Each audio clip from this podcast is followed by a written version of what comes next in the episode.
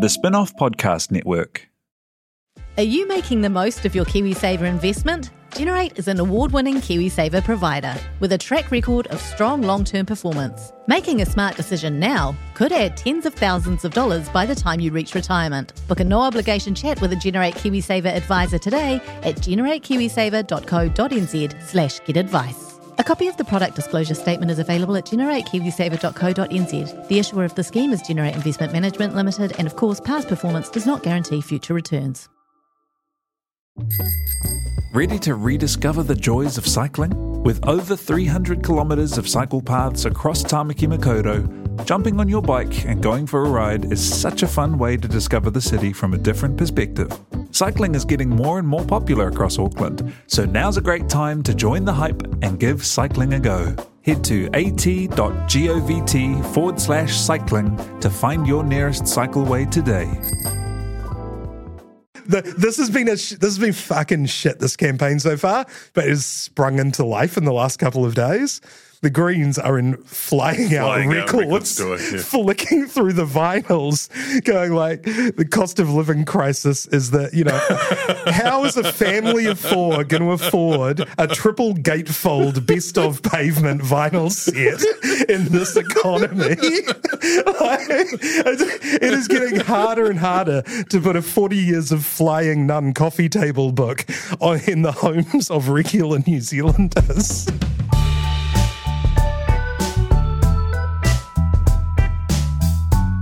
Koutou katoa. This is gone by lunchtime. It's one month, one month till polling day. One month until you nestle yourself into that like cardboard manufactured booth and put a tick, two ticks, little circles of democracy. Are you guys, um, uh, kia ora, Annabelle, Lee Mather, kia ora, Ben Thomas. You guys vote on the day, voters?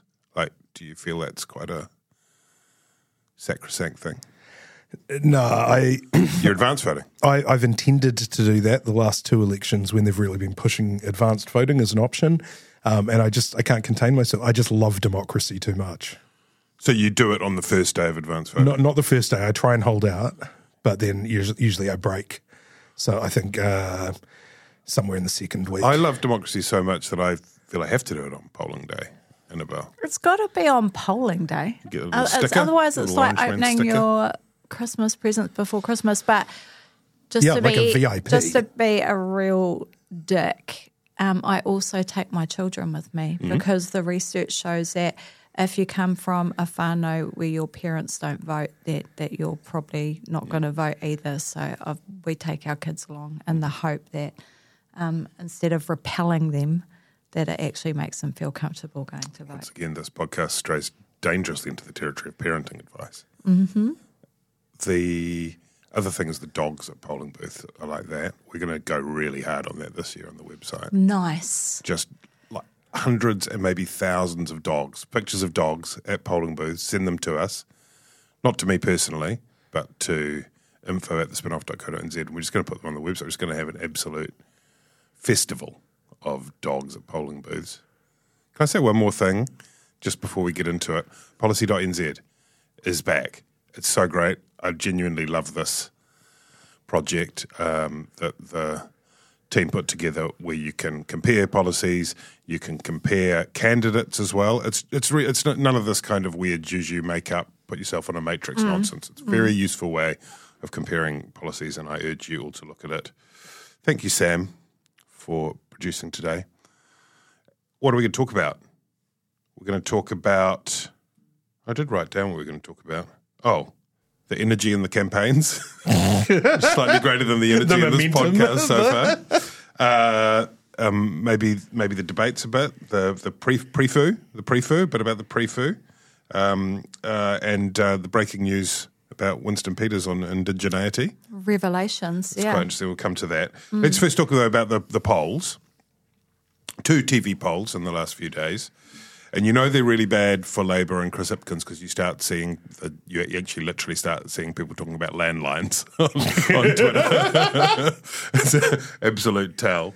And, um, and Chris Hipkins last week, the man who's been prime minister for nine months, said, well, the campaign's only just started, and and I think people have got to get to know me. Saying that, saying that, saying that on every every day. The camp, soon the campaign will start. He says on October the thirteenth. um, Annabelle, the Chris Hipkins also said after the polls, he said, "I accept responsibility," and he said, "There is a mood for change." And I, I swear, when I heard that, I thought, "Have I woken up on October the fifteenth?" These are the these are the words of a concession speech almost. But he, he he says, "Actually, I can be the change. I am the change that the moment calls for." Which seems quite a stretch. Is there a chance that there is? Are we in? Are we in saving the furniture mode now?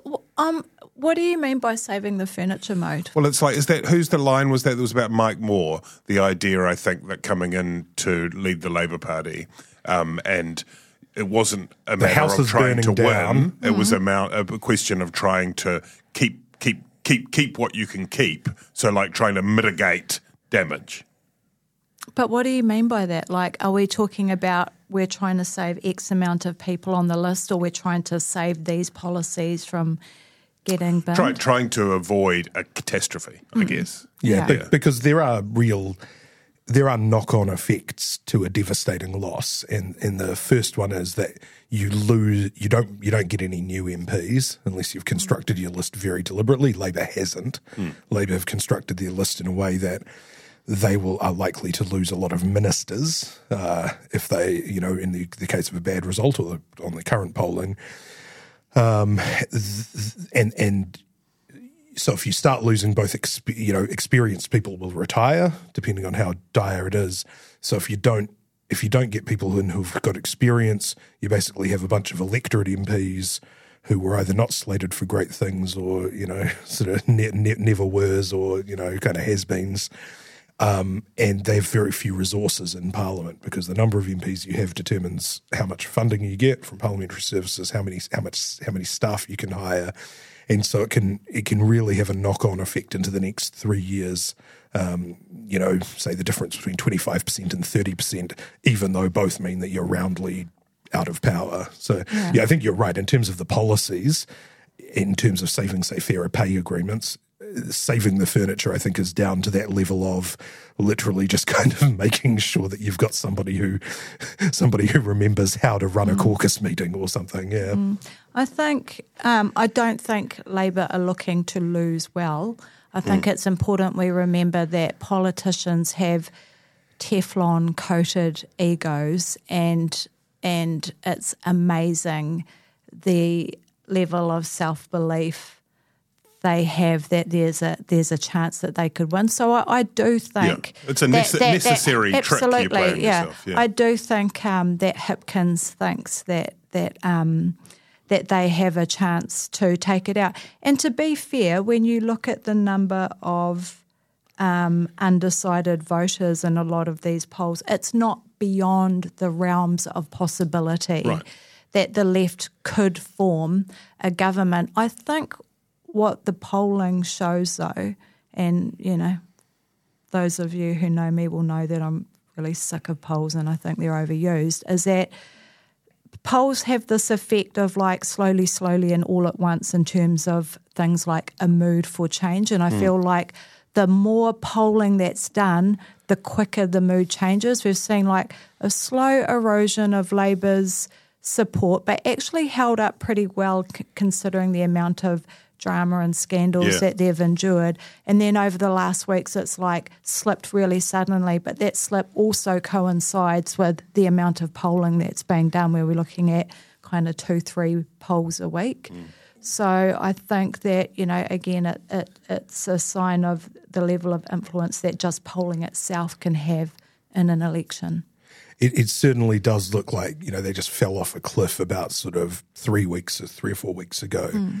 Um, all of the polls taken in the last uh, three weeks, I think every poll except Talbot Mills has shown Labor in the twenties, and Talbot Mills has had them at thirty. So it, it was, yeah, like you said, quite quite sudden. Um, and then now then you have people throwing around words like death spiral, which is certainly meant to be, you know, a reflection of that kind of self fulfilling nature it, it is interesting because it does it does seem on most of the polls that there's that the, the centre right bloc, you know, ACT and National, have got an advantage. Now the real wrinkle or the real, I guess, point of interest is does New Zealand First get over 5%?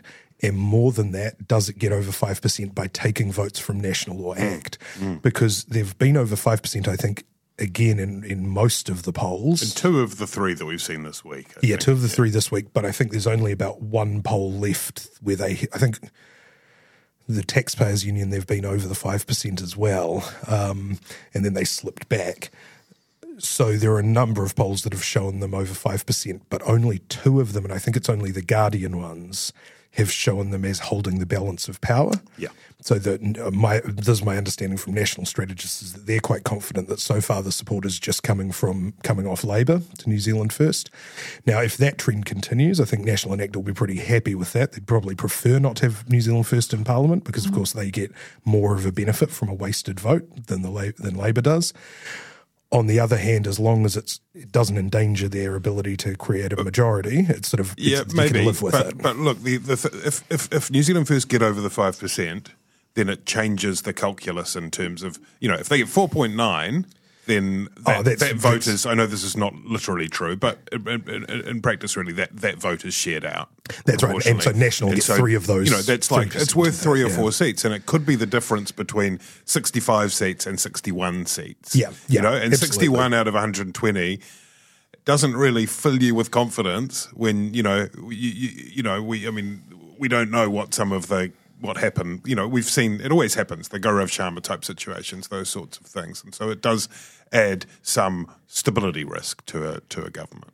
Yeah, I mean, ACT have been doing a very accelerated evolutionary survival of the fittest process on their list. losing Sort of five five candidates in five candidates months, in about a month, which, you know, I mean, obviously not never great news for a campaign. Mm. On the other hand, you know, better now than in a month's time, I suppose. So, um, you know, I mean, it's, it's really, you know, I think, you know, this certainly won't be thanking them now, but, you know, David Seymour might be thanking the news media sort of after the election for the work they've done, sort of uncovering some of the cranks on that list. It, it's, it could be an interesting situation if that's how the cards fall, where it's it's sixty one to the right block, because then what happens? They've all ruled out working with Te Pāti Māori. So who who do they sidle up next to to create a a, a government that is is going to be stable enough to survive the Gaurav Sharmas and those sorts of situations? Could we end up with a hung parliament? Could do, could do, or or, or maybe maybe in that situation, uh, Winston Peters would be vindicated once again in tr- introducing the waka jumping legislation because those who you know no defectors. Well, seriously, right? You can see this anyway. Anyway, hey, back to the campaign trail. Um, Christopher Luxon. I I don't know about you guys, but I'm watching the, the the campaign trail part of it. You know, the shaking hands, the small talk, the dressing up as a pirate. he's been he's been smashing it. He's been astonishingly good at that. I think because I, I mean I couldn't do that. You know, like it's not a natural thing, and it's the first time that I've really seen when people have said over the years, "Oh, he's got a lot of John Key in him."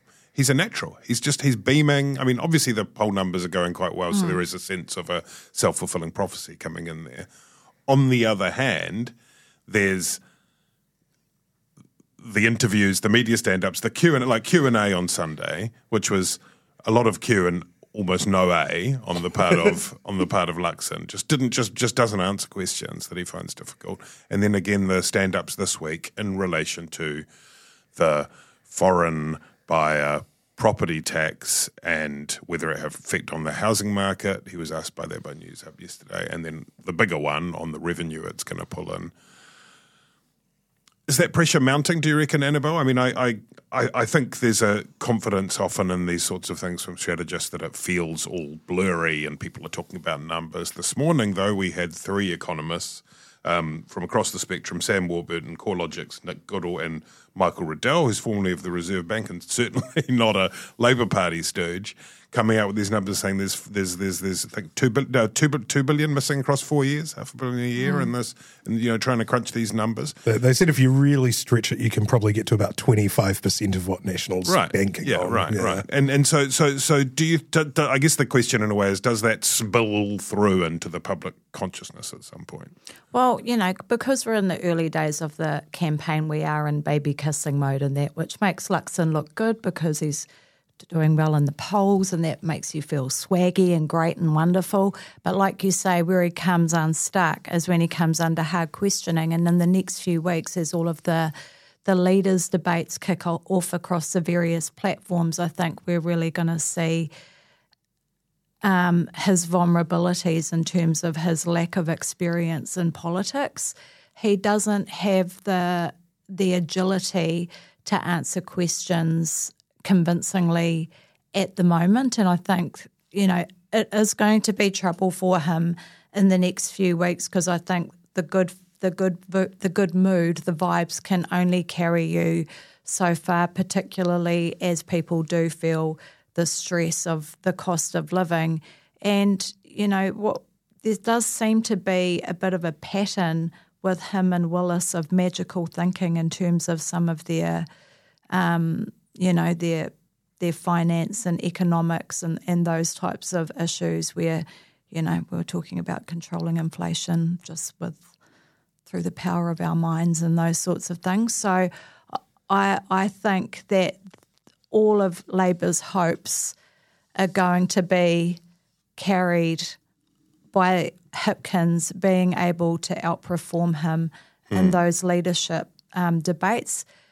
How many swing voters watch them? Um, that's another question because you know there may not be enough of a critical mass of, of swing voters or undecided voters who actually tune in and have that impact the way they vote. Yeah, uh, Richard Prebble was in the Herald this week saying that they could be decisive, um, which was interesting. interesting Well, uh, position he took. ev- everyone's trying to jostle for underdog status in yeah, advance. yeah, so that's yesterday, Luxon said, he said, you know, look, Chris Hipkins is a champion debater, The best debater in best the debater in the parliament, maybe the, probably the best debater in New Zealand. the I've never been in a debate. I, I lose to my wife. I don't even know I what don't even know. What do you mean debate? How do you debate? What you you say? say- Something, I say something. Does the ball go in the hoop? what? Ah, oh, pool. I've never played pool. And then, and then today, Deborah Russell, the Minister of Revenue. Turned up from their, their, their obviously Labour's deep deep dives into Luxon, a, a, rough photocopy of the Christchurch Boys High yearbook showing uh, the the Southland Old Boys debating prize given to one CM Luxon. So he's he's playing possum. He's playing Flo- Floyd totally- Patterson he's peekaboo. totally like he's, saying- he's coming reeling, into he's the pool reeling and in going, his prey. Which way do I hold this? And like, then "Oh." suddenly under the leg around Yeah. the boom, boom, He's, boom, he, boom. he was setting up to hustle Chippy at the debate. He was he was going to go like after the first break. He was like, "Wow, you're really good at debating, Chris. I mean, do you want to like do you want to maybe bet ten dollars on the next segment? Like, And then he's going to go, um, how many, uh, do you know, do you know, do you know how many digits I can do pi? And then he's just going to knock it off to like I 600 I love it. I love the idea of Luxon being a debate hustler, just sort of going around the country challenging the the smartest trivia guy in a bar to a debate for ten dollars, and like you know, but um, and you know, it's it's it's it's, it's Muhammad Ali, it's rope a dope, it's like Wow. he's It's interesting though, because when you when you listen to the way that he's talking about the the foreign buyers fee slash tax Hmm. slash levy, are we doing levies for that? Or Just Duty. fees. yeah. Look at the look at the master at work. Look at him Yeah. playing dumb. Yeah, yeah. he's, he's got everyone fooled. It's like- But he keeps talking about those two million dollar homes as luxury homes, like they're like they're only going to be buying luxury homes. But if you live in Auckland, you will know that if you hop on Trade Me, there's so many two bedroom apartments that are for sale for over two million dollars, and they're not even that flash. So it feels like perhaps they're a little bit Just as a reminder, Annabelle works in TV. Uh, so maybe they're a little bit underbaked in terms of their lines Oh, well- as well, because you're relying on a lot of people Yeah. to not know that actually two million dollars does not go a very long way in the in the Auckland housing market. Well, I mean, also there was there, there was uh, on on I think it was I think it was Newshub last night. They had uh, someone from Queenstown talking about how the average hmm. house price in Queenstown is one point seven million dollars, hmm. and obviously that has a gravitational pull. If you all the real estate agents and all the all the vendors find out that they that that it's a two million entry point hmm. for foreigners, it's like, well, this the, the price of this uh, property is two million dollars, which has an effect on the rest of the market. And and I I I mean I think with the foreign buyers ban, right? It it seems clear that they just made a mistake somewhere. You know, that, that seems to be the inescapable I think the- they the made great- a mistake with the great challenge- assumptions or their The calculation. great challenge is to go out there and find an economist who can both uh, speak approvingly of taking GST off fresh fruit and vegetable and endorse the calculations of the foreign buyer. and and and you can tell you know they don't have an answer for it. You, you can see with the um you know the legality of the now foreign buyers fee since the tax wouldn't be permissible. Um, they've retrofitted it and gone back and said, well, look, okay, actually, as we originally announced it, it probably wouldn't have flown, but look, know, as we initially understood it, we didn't do the the work on the tax treaties, but now we've talked to Robin Oliver, and actually, we can kind of pretzel like kind of fit it in they clearly haven't found a way to sort of go back and redo the calculations on the 740 million. And so they're the so they're just well we're just going to bash through. I expect that they probably didn't think it would still be live two weeks later, um, and you probably have to give credit to the media for really, you know, sticking on that point. Um, and, and they re, you know, and and you know, this is the thing, you know, unless Luxon has, you know, as my former colleague Matthew Hooton is very uh, has been writing some very very personally insulting columns about Luxon, and one of one of the uh, one of his burns is that you know his favorite genre of books is, is self help books, and you know, un unless this is something that. Um, Luxon got from you know Sun Tzu's The Art of War for Business.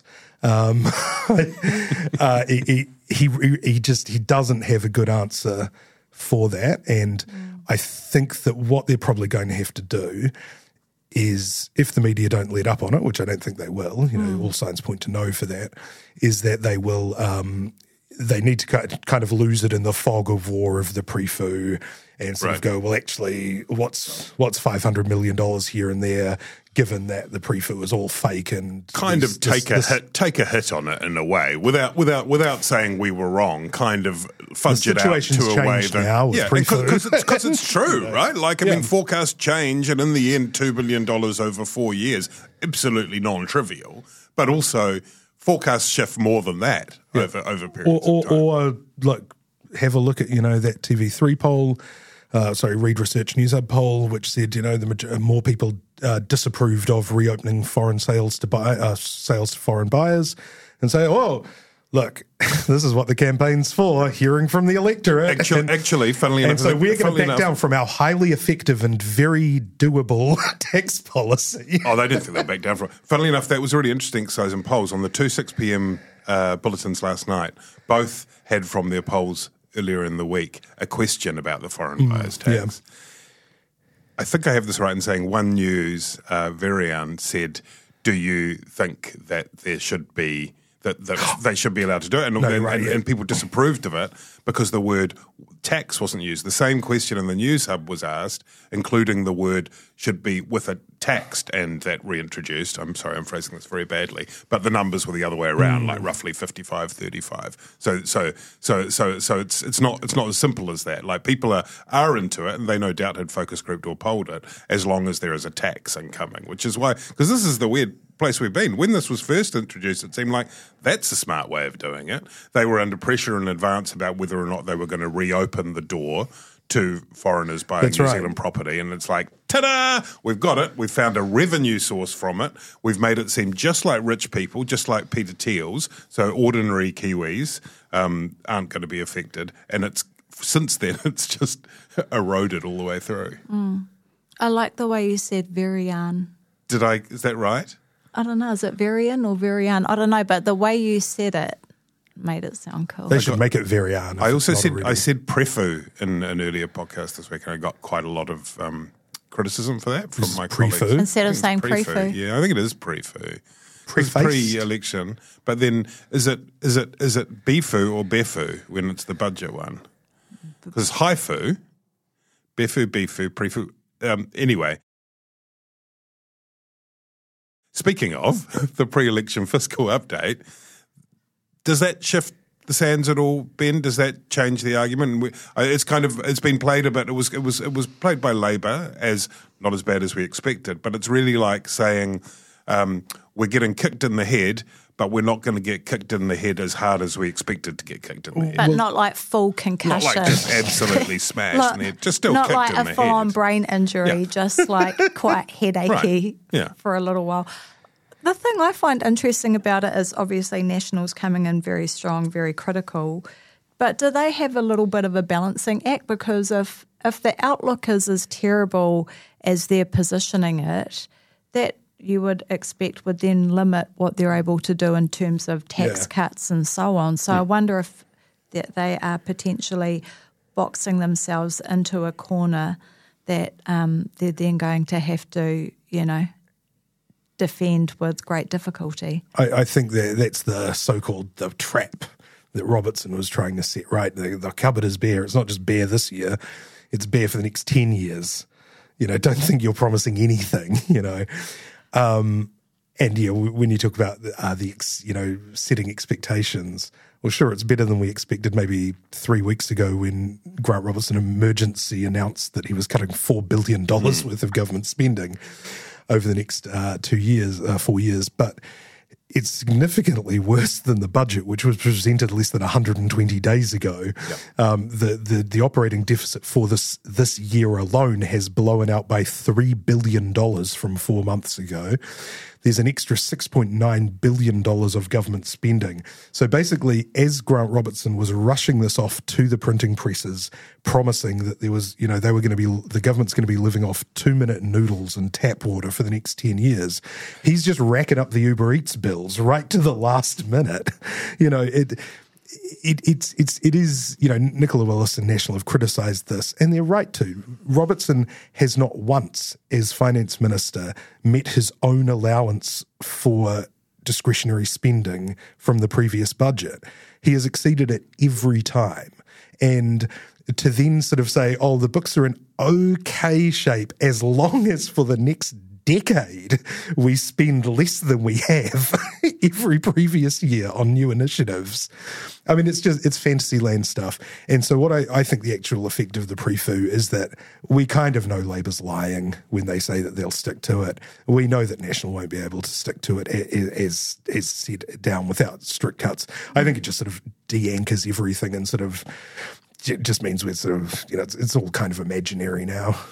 Well, I think it has the opposite effect to what Labor intended. I think Labor intended it to be a straitjacket and keep keep everyone's promises completely confined. But I think just like a 1950s lunatic in a movie, it's allowed imaginations to take flight. and you know, Yeah.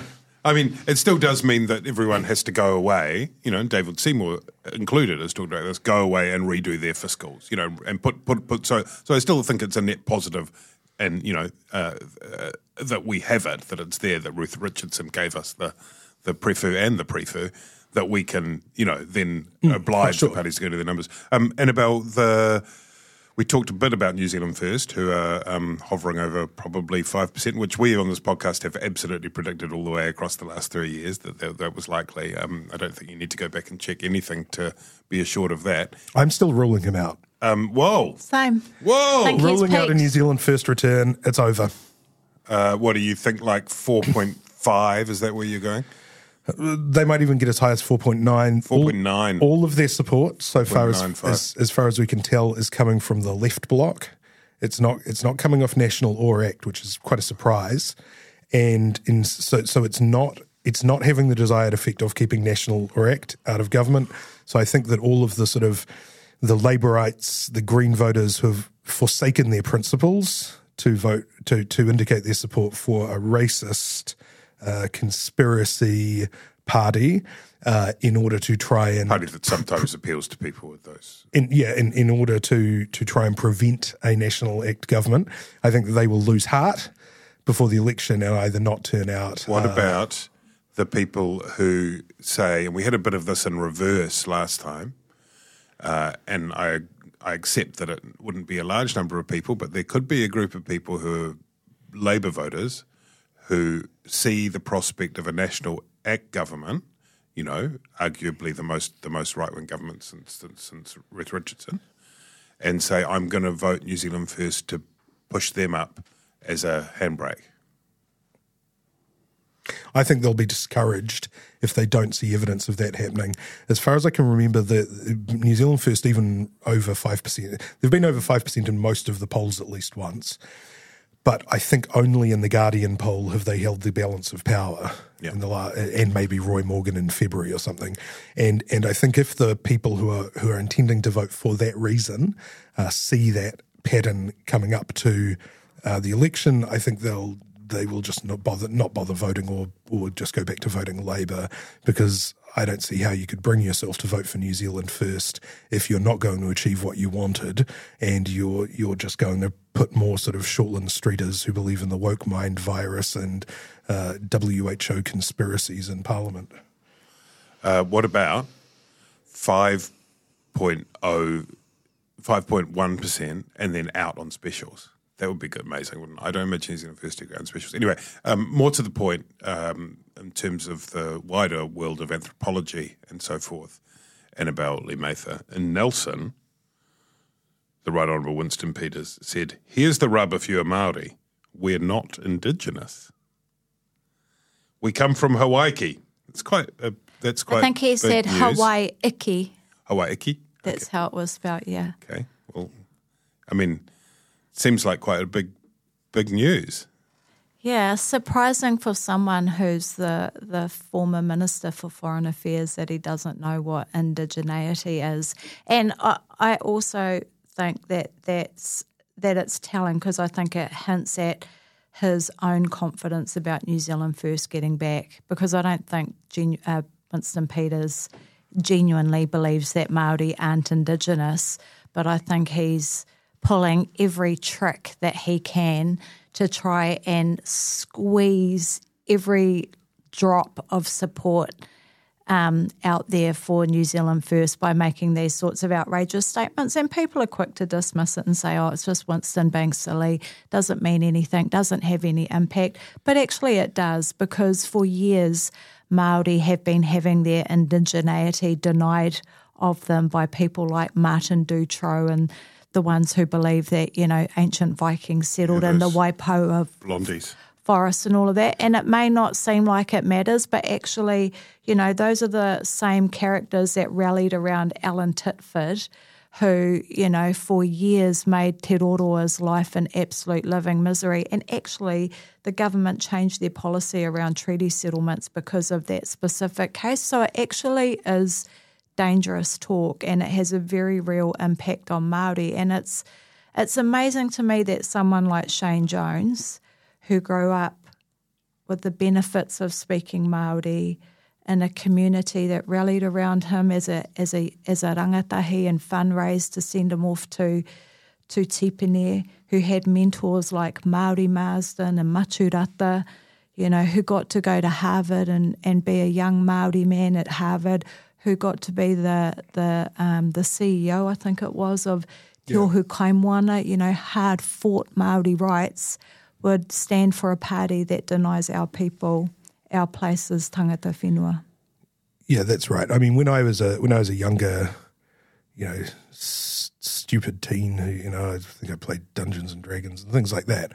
And I, I would hear, you know, the kind of Celtic New Zealand kind of conspiracies, and you think, oh, these are kind of you know funny, mysterious sort of, sort of alternate histories of New Zealand.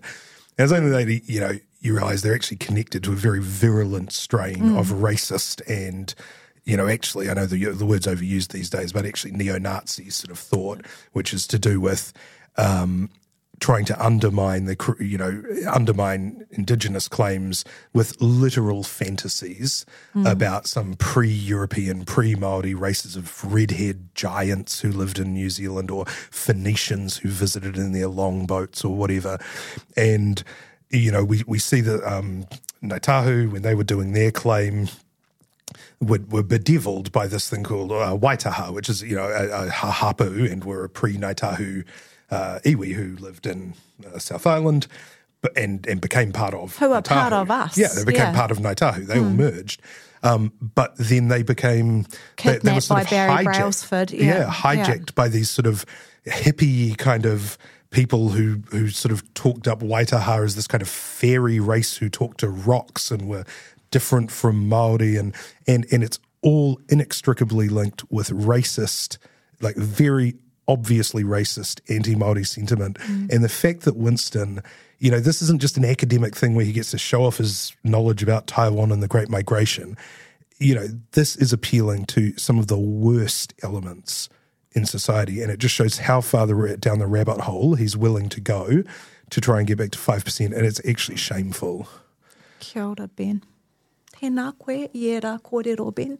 In all seriousness, though, I look at, you know, Winston's statements this week. There he is, you know, a senior politician, kaumātua.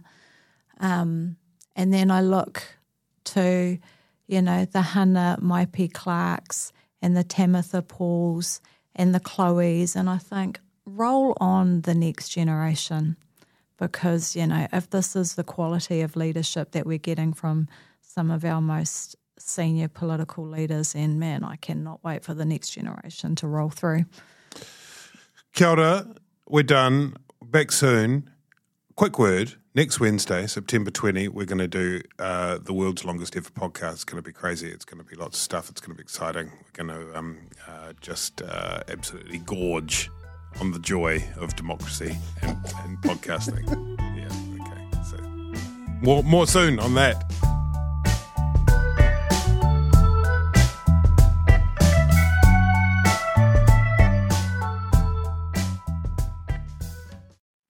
Kia ora e te iwi, Te Aihe Butler here, podcast manager at The Spinoff. If you enjoy listening to our podcasts, consider supporting our mahi by signing up to become a spin-off member at thespinoff.co.nz slash donate. The Spinoff Podcast Network.